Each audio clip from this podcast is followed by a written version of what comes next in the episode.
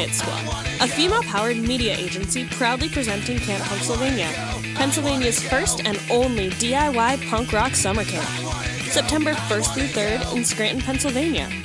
Come camp with us for three nights of nonstop punk rock all weekend long, with over 40 bands and tons of activities.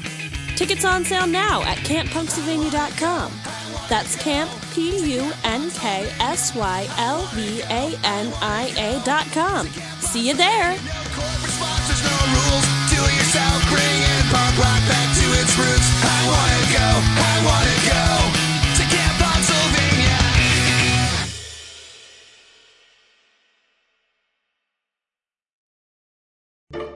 Love this podcast? Consider supporting this show. You decide how much you give, and there's no regular commitment. Visit the link in the episode description to support now.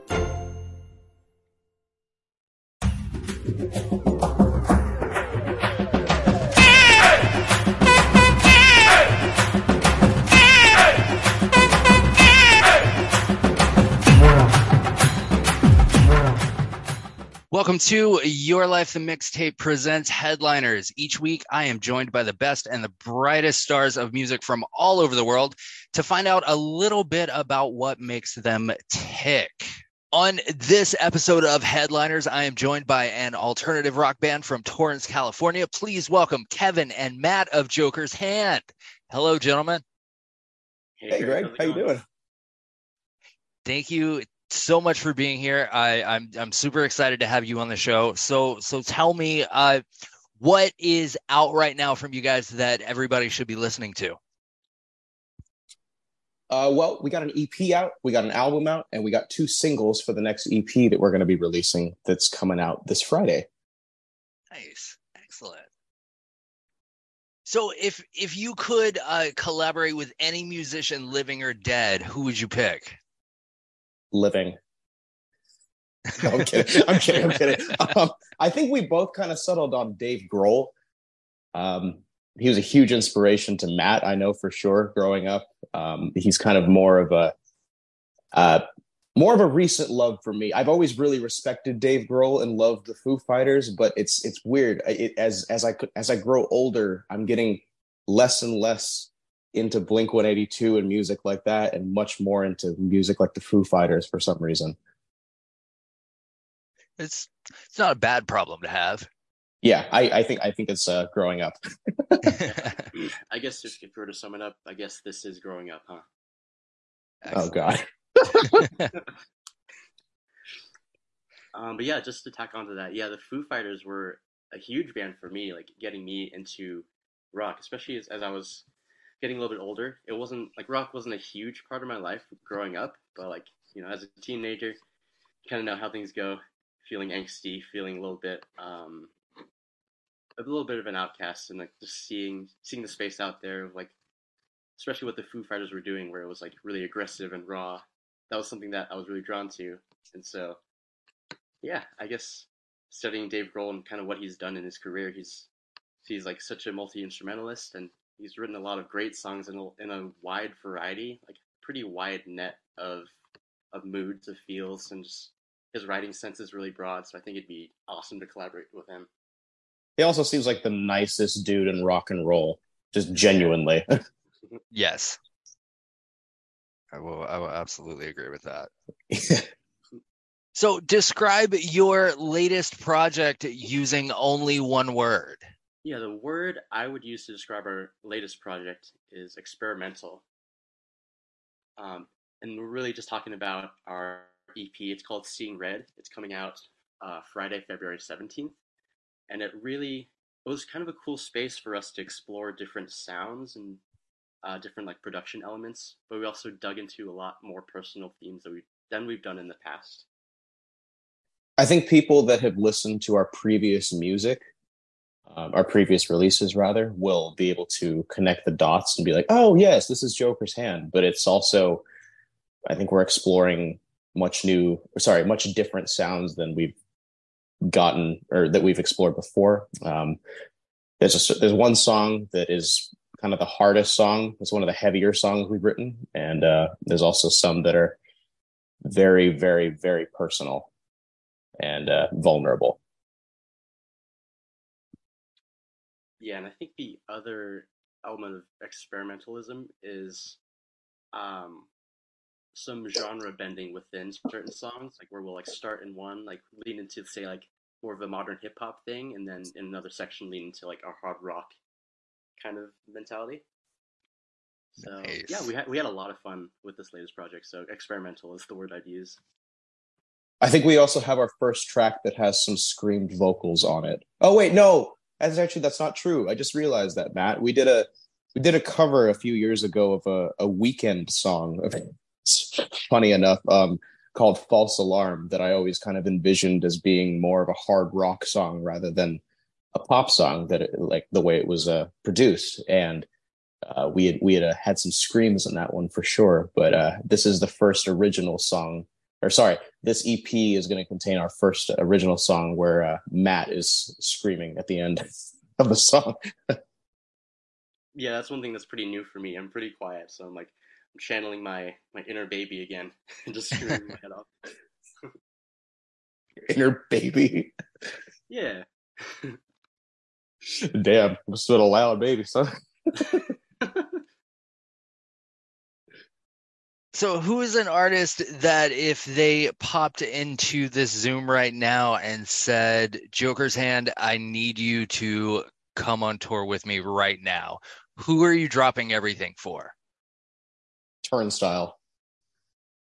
Immediately, that's the first band that comes to mind. Um, yeah, that's a band that I, I discovered them kind of late, I think, uh, maybe a year and a half ago or something, and they blew up.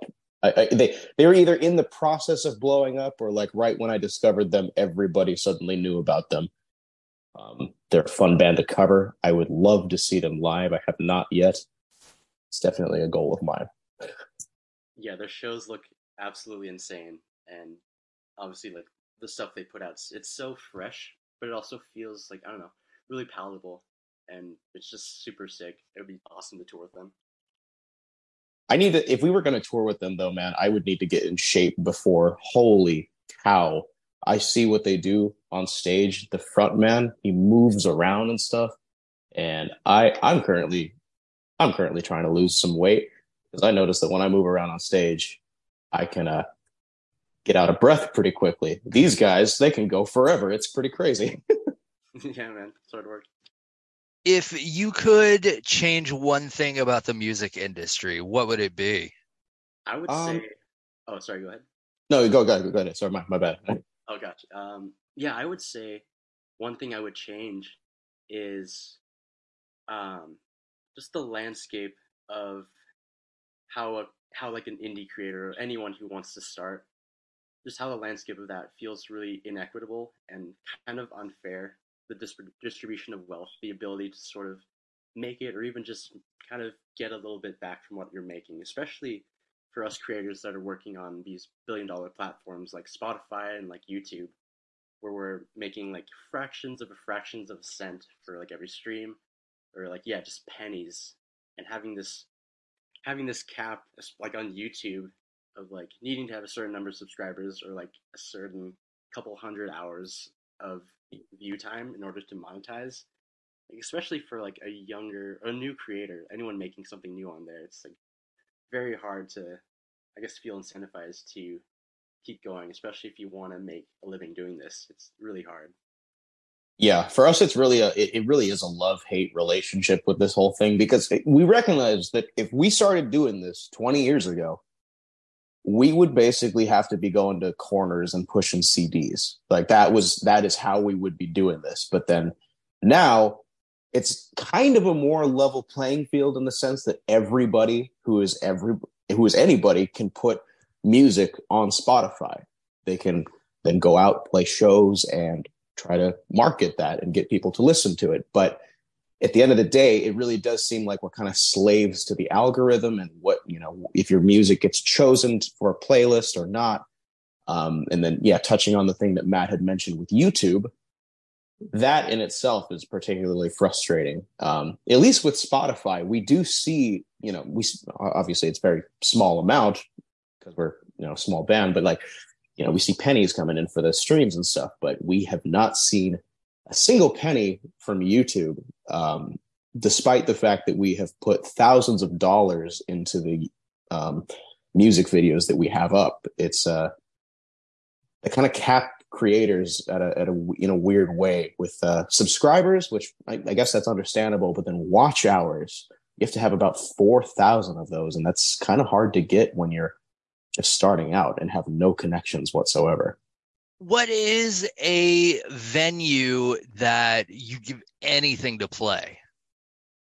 Royal Albert Hall. I, I don't know why we chose that, but I feel like it's like a shoot for the moon kind of thing, you know? it's overseas. I mean, there's been so many artists that have played there. I, I watched Cream's farewell concert on, on, on DVD, obviously. there, um, yeah. I mean, Bill Burr. It's not not the same genre at all. It's a comedian, but he performed there, and he considers that place to be, you know, historic. So, kind of, you know, Yeah, man, a rock star of the comedy world. indeed. Fair play. Yeah, and I was actually the the one I know. There's been tons of huge artists that have played Royal Albert Hall, but the the first name that stuck out to me that I remembered was Led Zeppelin. And I was actually watching their uh, 1970 concert this morning just to kind of re-experience it. That'd be amazing to play there. Yeah, I remember watching. I remember watching that actually with you a few years ago. I'd seen it growing up, but then we sat down and then we saw Jimmy Page was playing a Danelectro, and that surprised the hell out of me because I never thought of that as a lead guitar, but now I always do. yeah, super sick. That is actually, I think, the first time that anybody said uh, Royal Albert Hall for this Really? session. So well done. All right, unique. Yeah, we're cutting Yes. What do you think is your worst habit during the songwriting process? Um. Okay. Personally, for me, my worst my worst habit is using the voice memo app and then not naming the voice memo after I record an idea. So currently, I have a lot of things on my phone. If you go into my voice memo app, it'll say like hard rock song, pop idea, riff idea, and then below that it says voice memo number 987 like i i need to do a lot of i have a lot of cleaning out to do if it's if the number is that high. Um i'm almost at a thousand which is bad. So soon i gotta go through and actually listen to all those and give them a name. Yeah.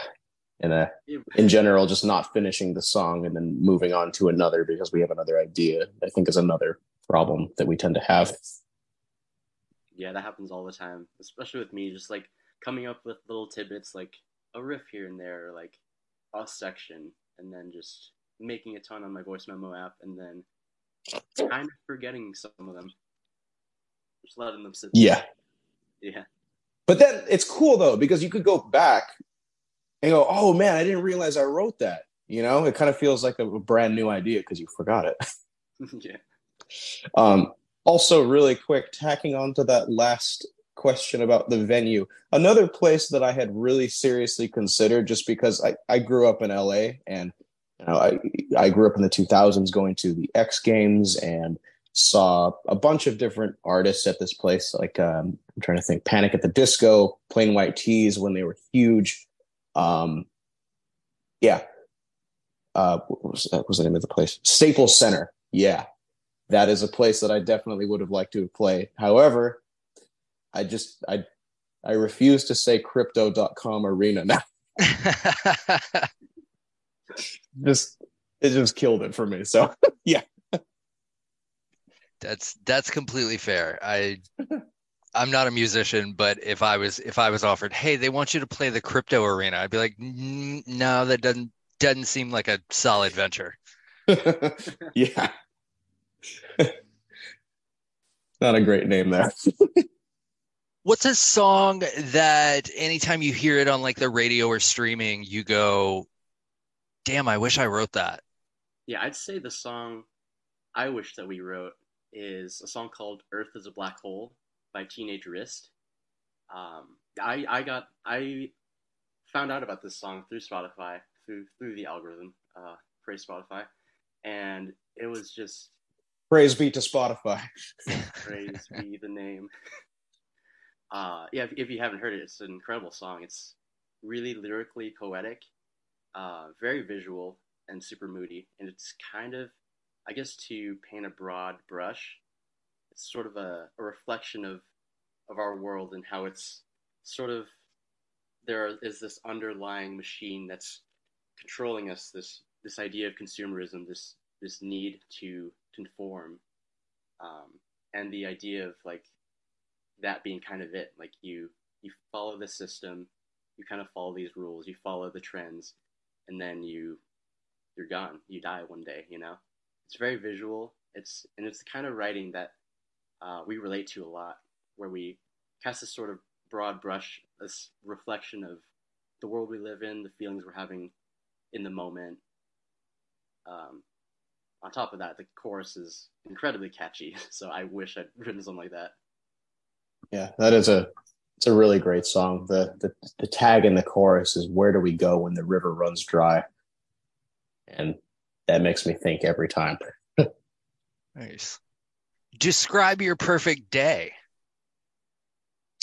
So, perfect beginning of a day for me is always waking up with no alarms. And if it's a perfect day, I'm waking up early with no alarms. Um, and then breakfast would probably go to Fanny's, which is a local place that we go to in Redondo Beach. Uh, they got really, really good breakfast burritos.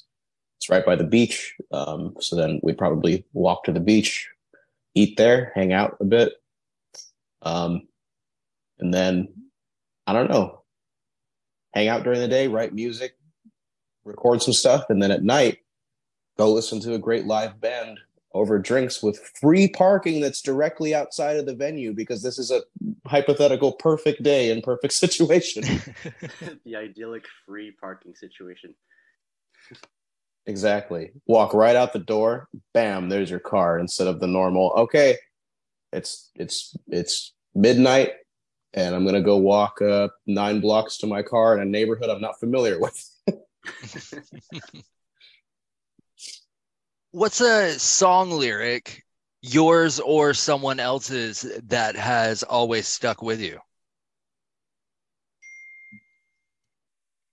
Um, I think one lyric that we chose um, that really stuck with us um, is We're terrified and growing bored. Uncertainty is weak. We need to know that you agree.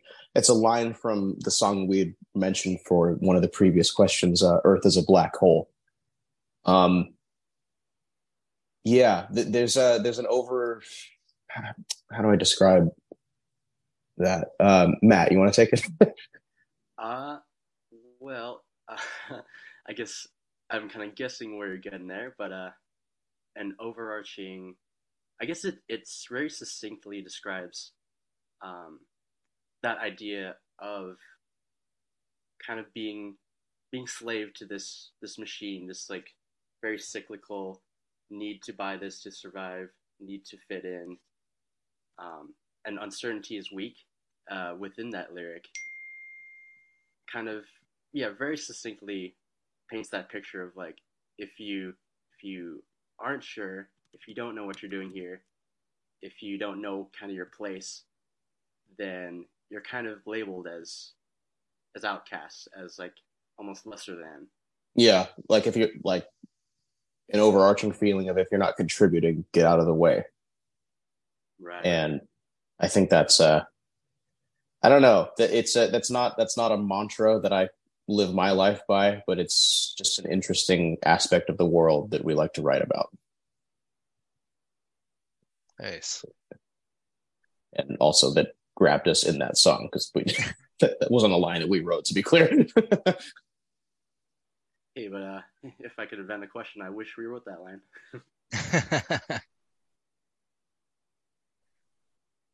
Describe your music using only colors. All right, so this cl- sounds cliche, but red and blue honestly are great representations of our music.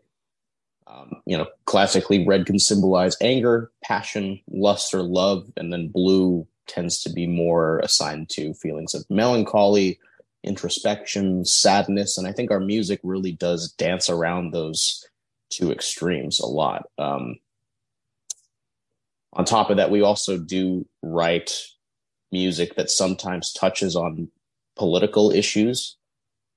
And especially in this country, red and blue seems to be all people tend to see when it comes to politics. So it uh it reflects in that way too. Um, when we try to write about the state of the world, we have a song um, on our first EP called Hijacked that talks a lot about um, talk. It, it, talked a lot about the state of the world at the time. Um, we wrote it in 2019, maybe 2020 ish, and Trump was in office, um, and it kind of was just about all of the drama that surrounded that, all of the different stories and conflicting viewpoints on such a polarizing figure, essentially. Right on. Yeah, especially um, obviously in the past, um, kind of no matter what, whenever there's you know a president elected, there's always going to be some some like left and right opposition, a black and white or, or red, red and blue, if you will. But I feel like that presidency in particular really, really pushed to the forefront how opposing people in this people in this country, but even just people in the world, how how opposing those views can be, how challenging those oppositions can be. So I feel like that song reflected that a lot. And yeah, red and blue being pretty opposite in that sense. I'd say that paints the picture pretty well. What's a song that you've written that you feel like would be perfect for a film soundtrack? So when I think film soundtrack, I think of something that, well, for some reason, I, I automatically jump to the underscore of a song. You know, something that doesn't have vocals, and I immediately jump to um, the title track from our uh, debut album that we came out with in 2021. Uh, was it 2021? Uh, yes, it was. Yeah. Um, the song is called All American Rage. Um, I think so. The previous song that I mentioned, Hijack, that mixed in a little bit of hip hop with hard rock and punk. Uh, All American Rage was our kind of our first venture into the idea of rap rock for us. Um, the chorus is pretty um hmm, chanty i guess? Is that the right way to describe that? Matt i wouldn't say anthemic is the right word. Yeah i would say it's it's very chanty. It's aggressive it's succinct and it's it just kind of embodies rage in kind of the purest sense. So I, yeah. Yeah when i think of that song that song came to mind when i thought of a soundtrack for a film and i picture kind of like action movie fight scene. like yeah. Brawl. Totally. It kind of starts off with like a four on the floor type of beat. Um, usually it's a song that we can get people to clap and dance to and stuff like that. And then during the chorus, they'll just start pushing each other.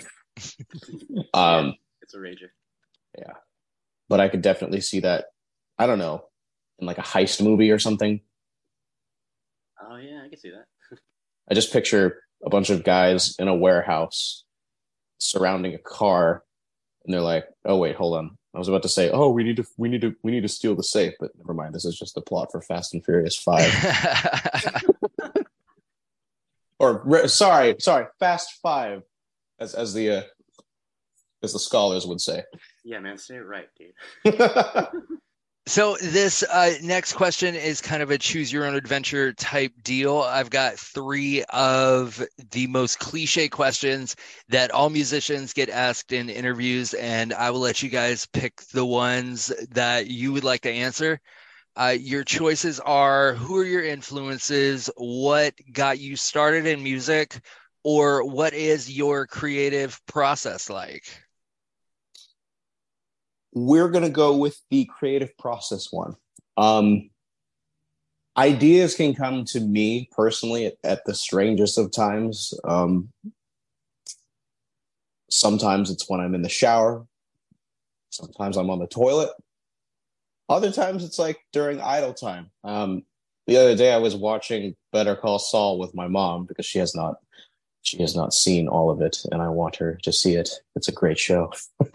and um, during it, I, I, kind of had to just say, Hey, mom, hold on. We need to pause. I'm going to go step into another room and uh, record a voice memo because it's an episode that I'd seen before. And for some reason, when my mind starts to get a little, not bored, but just, I guess I don't need to process what's happening. I just start coming up with tunes in my head, and that just tends to be the default. Um, but that doesn't mean that everything that I come up with is going to ever be finished. In fact, I would say maybe 1% of the ideas that I ever come up with are actually followed through with, demoed out, or even produced. Um, and I, I'd say probably, honestly, I would assume that's the same for Matt in a sense a lot of times him and I will come to come together, um, or rather meet up and have bags of our own ideas, and then we'll kind of just flesh them out together. I mean, it's it's always good to have another set of eyes on something, um, or set of ears also rather on on a riff, a melody, or a chord progression. Uh, for me, especially, it's really helpful to have somebody overlook lyrics that I've written um, I had I used to have a tendency of writing lyrics that to me made sense, but then it didn't really make sense to other people. And in my head, I was just like, well, it's it, but it makes me happy. But at the end of the day, I, I do recognize that I don't know, perhaps making it cohesive and understanding having people having other listeners who have no idea what possibly is going through my head understand it is more important to me nowadays than just being married to the first thing I wrote. Yeah, for sure. Um, yeah, having us be um, both being songwriters, I think having each other as sounding boards, that's kind of what our creative process is like a lot of back and forth. And again, lots of making ideas independently and working together just to make something bigger, better, or even like steering things in a way that the other might not imagine. That's that's kind of what it's like. There's also certain things that he can do that I can't do. Like he can he can play piano. And um see what what makes me mad about saying that is I have a piano. I just haven't learned how to play it. So I'm just like, God, I'm lazy. um but I also have a drum set and that's a lot easier for me to get my head around because it's uh not more physical but it's just more like beating something rather than piano feels more like seduction or something. I don't know.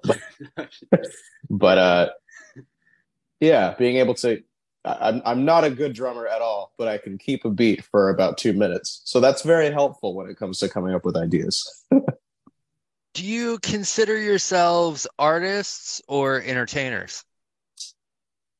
I think we're artists first and entertainers second. Um, having said that, in this industry, I, I, do believe to be one, you have to be the other. They do kind of go hand in hand, but um, I think for us, song the songwriting is the most important aspect because that that could outlive everything else. I mean, I, I could, uh, I don't know how this could happen, but in a week, perhaps my vocal cords get shattered and I can't perform anymore. Um, then that means for me, the live performances are no longer viable. And really, what matters is what we have recorded and what's out there and what is going to hopefully outlive us. You know, hopefully, there's no, hopefully, Spotify doesn't go under in 20 years. Um, but yeah, I think that we like to think of the art first, the, the, sonic elements, the message, uh, how we dress it up, and the way that we make that connect to people on stage or through content is kind of a secondary thing. We recognize that that is important, but it's not um, nearly as important as having a product that we truly, truly love and are proud of. What do you think is the biggest misconception about musicians? I think, hopefully, this doesn't sound salty. I think the biggest misconception with a lot of big, big musicians, I mean, the people you see on Grammys, not not the kind of people that we're seeing like in the LA circuit that are, you know, really trying and are genuinely like really pushing themselves. Um, I'm talking about the people that were kind of chosen by the gods, rather the you know, Universal, Atlantic, those kind of huge um, labels. Um, th- there seems to be kind of a, a, a, the idea that hard work is all that got them there.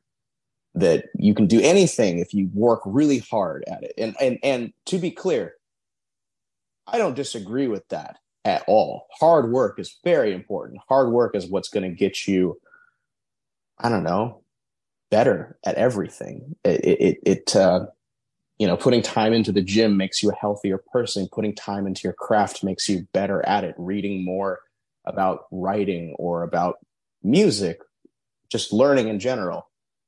I think all of that is hard work and it's very necessary. However, it's funny that big musicians like that tend to never say how much luck is involved with it. Luck is a huge part of life, I think. And in general, especially in the entertainment industry where there's so many people that are foaming at the mouth and trying to do the same thing and trying to be in front of others, it's um, luck is a big part of it. I mean, Matt and I, we started this this band in 2018 with uh, the idea of holy crap, we're in our fourth year of college I don't like what I'm studying. Do you? What do you want to do after that? What are we going to do once we are done? I mean, my whole life I've been told like you have all this time to figure out what it is you want to do. And I was always kind of pushed towards not doing music. Um, despite the fact that it was a passion of mine, just because there was no, you know, my family didn't see that being a possibility of, of, of a way to they didn't see it as sustainable, you know. But after a certain point, Matt and I kind of looked at each other and were like, you know what?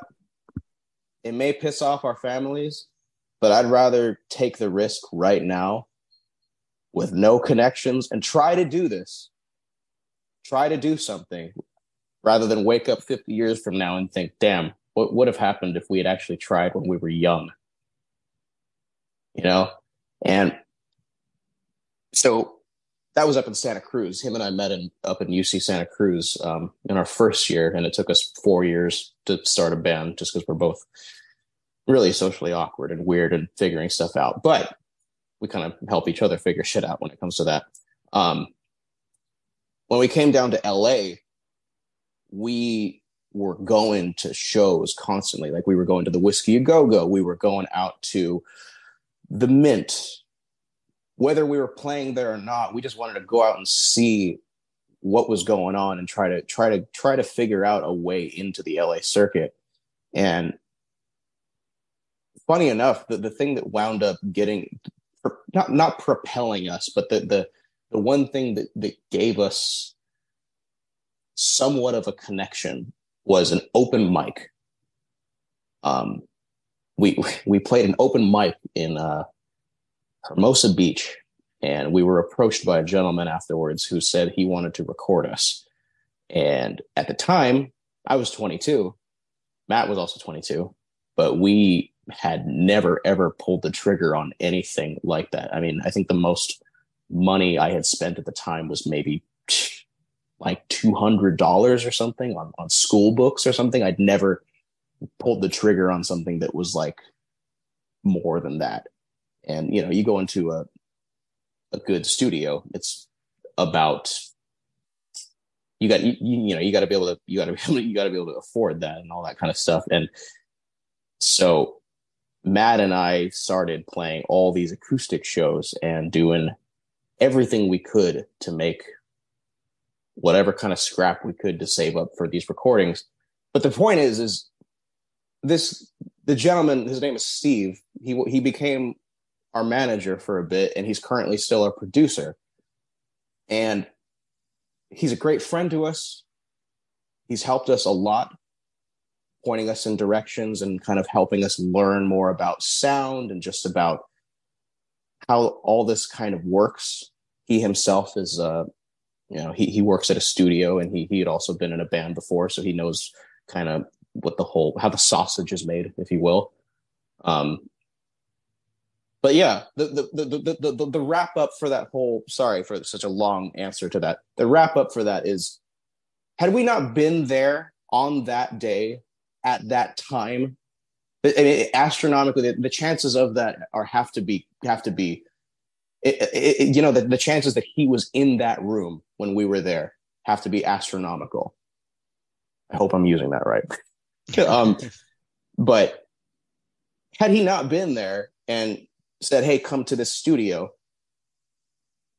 I mean, we could have, we we may have never, we may have gone to somebody who perhaps didn't know what they were doing after after doing what we, you know what I mean? Like it, it was just pure luck that we found this guy that it, that it happened to work out that that we vibed together as much as we did and created all the music that we did. Um, and I think a lot of times musicians in this industry don't really want to recognize that a lot of this is up to luck because I think it kind of evens the playing field in that sense. Because I don't know, does that does any of that make sense? that was that was really long winded. I'm sorry. No, no, you're good. Uh, you make you make a ve- very valid point. Um, I believe it was Bo Burnham was doing a panel, and somebody asked him, like, you know, what's what's your advice to somebody trying to break in? And he said that, you know, you shouldn't listen to people like me or people like Taylor Swift who you know who tell you oh it's all it's all hard work and this and that. It's the you know they just happen to be in the right place at the right time in front of the right people. Exactly exactly. Yeah. I remember him saying that too. That's a big reason i love bo burnham man. God damn he's so down to earth. Yeah tell me about the moment in your careers that you're most proud of um, well, Matt, you want to take this one? I feel like we kind of we kind of touched on it a little bit in the previous uh in in my essay of a question that we had there. Oh yeah, in, in your uh, your uh, speech, your yes, yes. Speech. um, Introduction, yeah. body, and conclusion. Here's my rebuttal. No, um, I would say, yeah, the proudest moment of mine, and I think for both of us, is really the day that we started you know the day the day that we decided to give this a try. Um, yeah, when both of us were in school and we just met, we were paired up as roommates. Um, I think almost solely based on this like little application we had to fill out for the housing department, and so we both wrote about our interest in music. So I think that was kind of like the the catalyst for that. So we already had that connection. We both loved music. Um, yeah, I was. I remember we started. I, I guess the the way that we started. Um, Kevin had been in bands before, like in high school, but I had never been in a band like that before. I was in like orchestra for years, so I was in like the classical world, where you're um, a very small part of a whole. Like I was in the, a section with like a couple dozen other players with the same instrument playing the same part, so it was really easy to like hide um, if you didn't feel ready, if you didn't feel, yeah, there are tons of players, myself included, were like, you could totally fake playing and you'd be fine. You wouldn't be noticed. With the band, it's totally different. Um, it is. No, I'm kidding. I noticed you, man. yeah, like um, for me, it was this first open mic we did. I'd never sung and played guitar in front of anyone besides like Kevin before.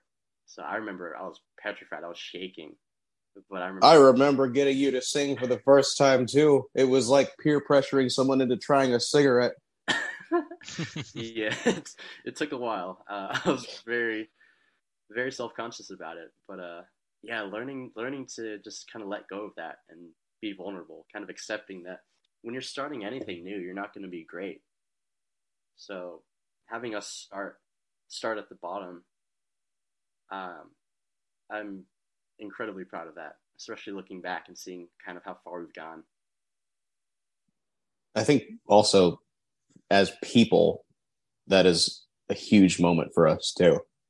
Because I mean, I, I I don't know, Greg. I don't know from your perspective how this interview is going, but I feel that Matt and I, if you if you spoke to us four years ago, there would be a lot, a lot of dead space in this. We did not know I, I didn't I, I struggled so hard making friends growing up because I, I was uh, I was constantly moving schools um, and just kind of overloaded as a kid with extracurricular stuff my parents kind of wanted me doing everything so that I could you know have the best chances of getting into a college or something and um honestly Matt is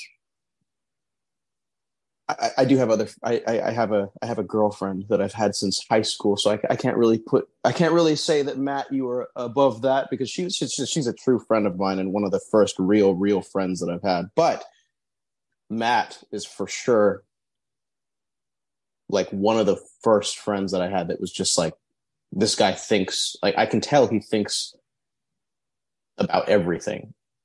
Um, when we're together as as in like he he doesn't he's very damn how do i put this for somebody that was very socially awkward and very um i guess afraid of people at the time he, he made me feel comfortable and there was something about our friendship and also the fact that we just decided to jump into this industry in the deep end just just willy-nilly no connections nothing like it kind of forced us to learn how to talk to people. I mean,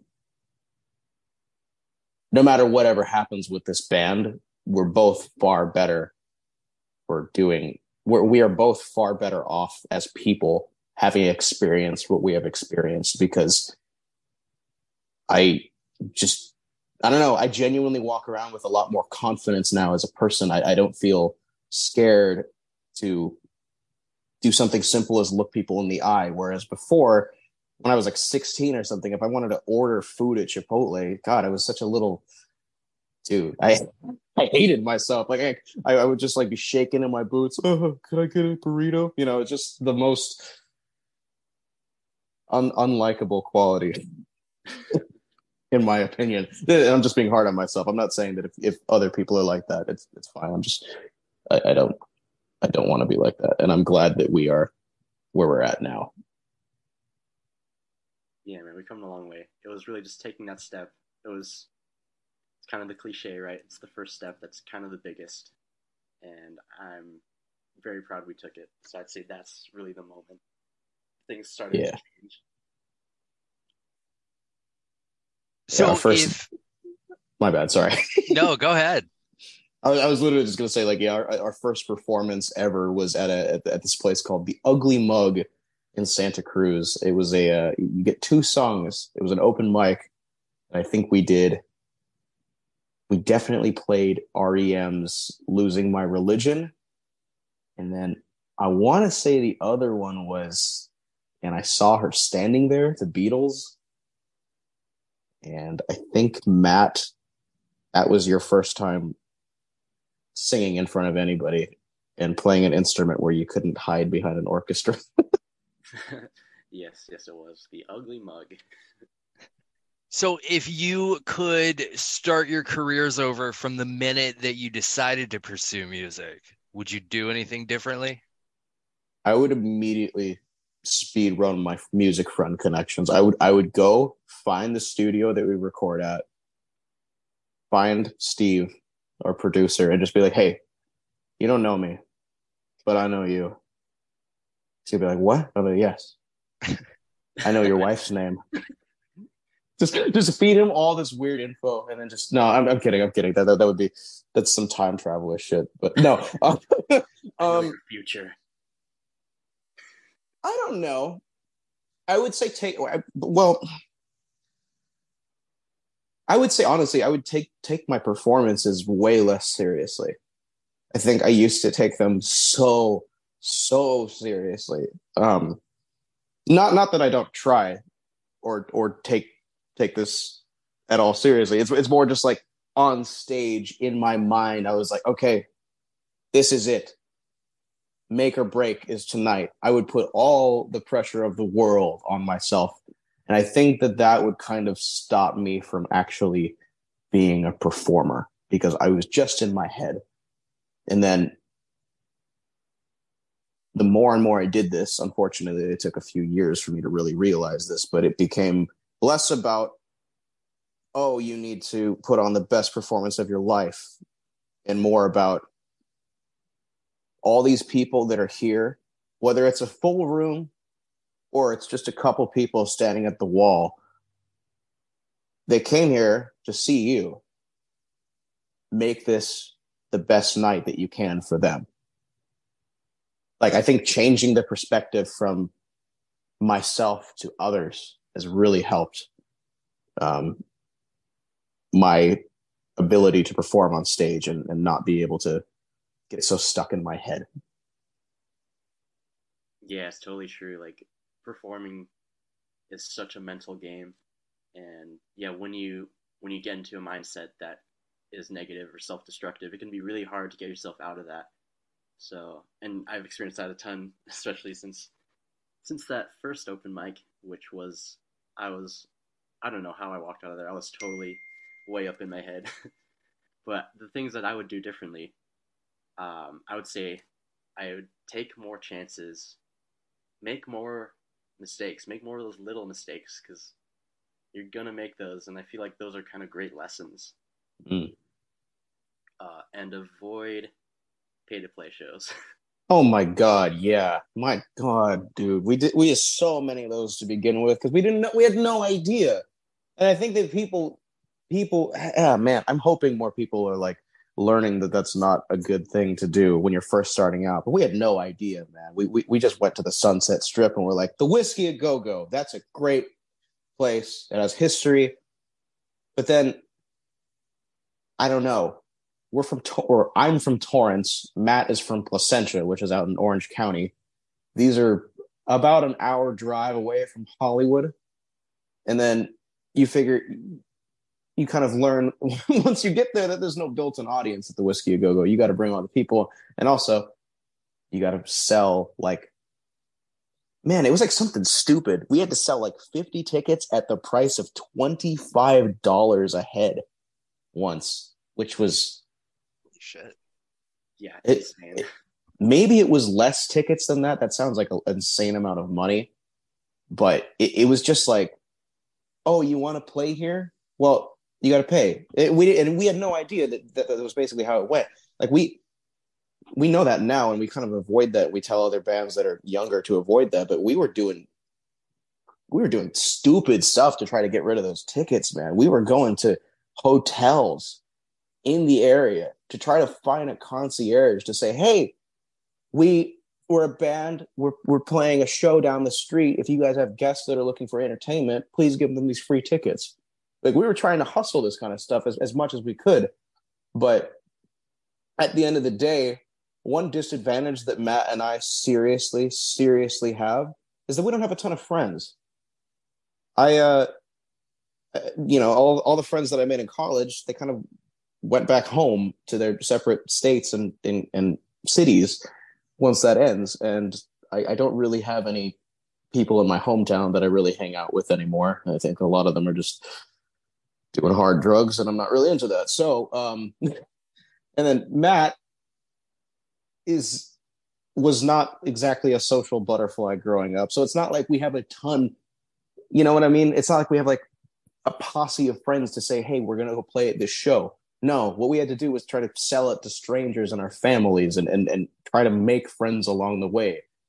And yeah if, if there are bands out there that are trying to do this thing, if you have friends, sure, do the pay to play. You're going to lose money, but otherwise, it's not worth it. You're just going to be playing to an empty room and you're going to lose out on a lot of money. And also, who the hell charges $25 for a band they've never heard of? Why is that their business model? like 15 is pushing it. So, uh, tell the folks listening at home and all over the world where they can get their hands on uh, your music. Anywhere that is that any of the streaming sites. Uh, we got stuff on Spotify, Apple Music. I'm I'm told there's more. uh, I I um I think Amazon is one of them. Deezer. I'm trying to name all of them, but there's a long list of them. Um, yeah, we have an EP out that we released in 2020. Best timing ever. I think three days before the pandemic started and everything shut down. So that was best timing on our part. Uh, we came out with a album in December of 2021 uh, that has eight tracks on it. And this Friday, February 17th, we are releasing uh, our new EP, Seeing Red, which is, yeah, it has one of the hardest songs we've ever written. It has some of the most personal and vulnerable. Um, we had a lot of fun experimenting with sounds on this one. And also, we got a pretty cool feature on one of the songs. Um, so what, it's a song called Danny Phantom uh, that we wrote back in March or so of last year. Um, after we had played a number of shows with our friend Mr. Jakob Nowell, who's the son of Bradley Nowell, the singer of Sublime. Oh, Um, wow. yeah, we we played a bunch of shows with him. Uh, we played at the Venice West in Venice Beach with him. We played at the Casbah in San Diego with him, and we also played at this showcase for South by Southwest.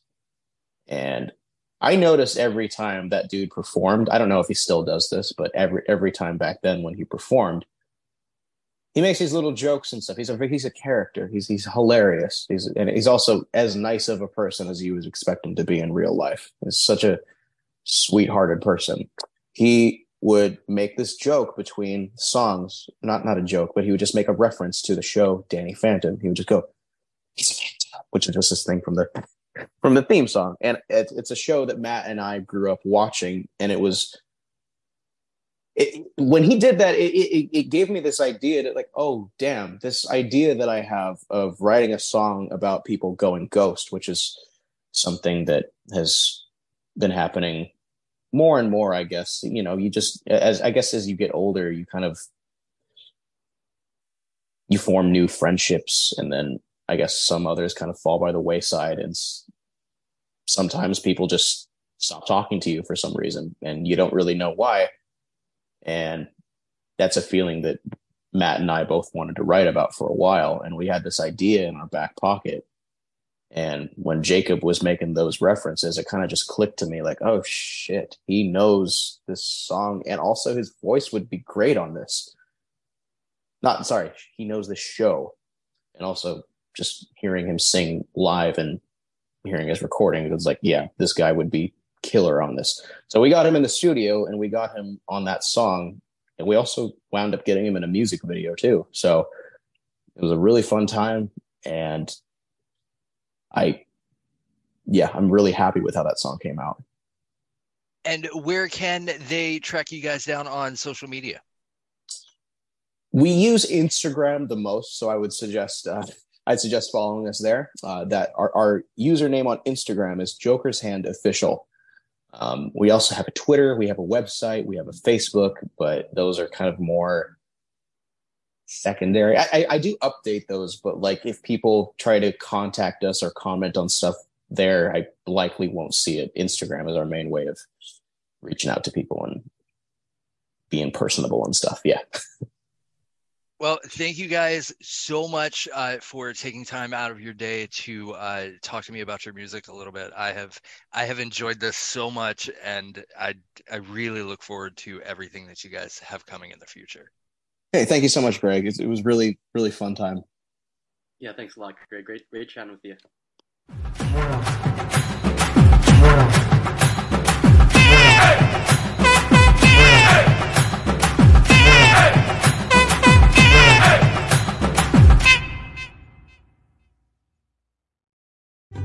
This has been a Rod Wharton production in association with Spring Break 83 Entertainment. All rights and trademarks reserved. No portion of this podcast shall be reproduced commercially without explicit consent.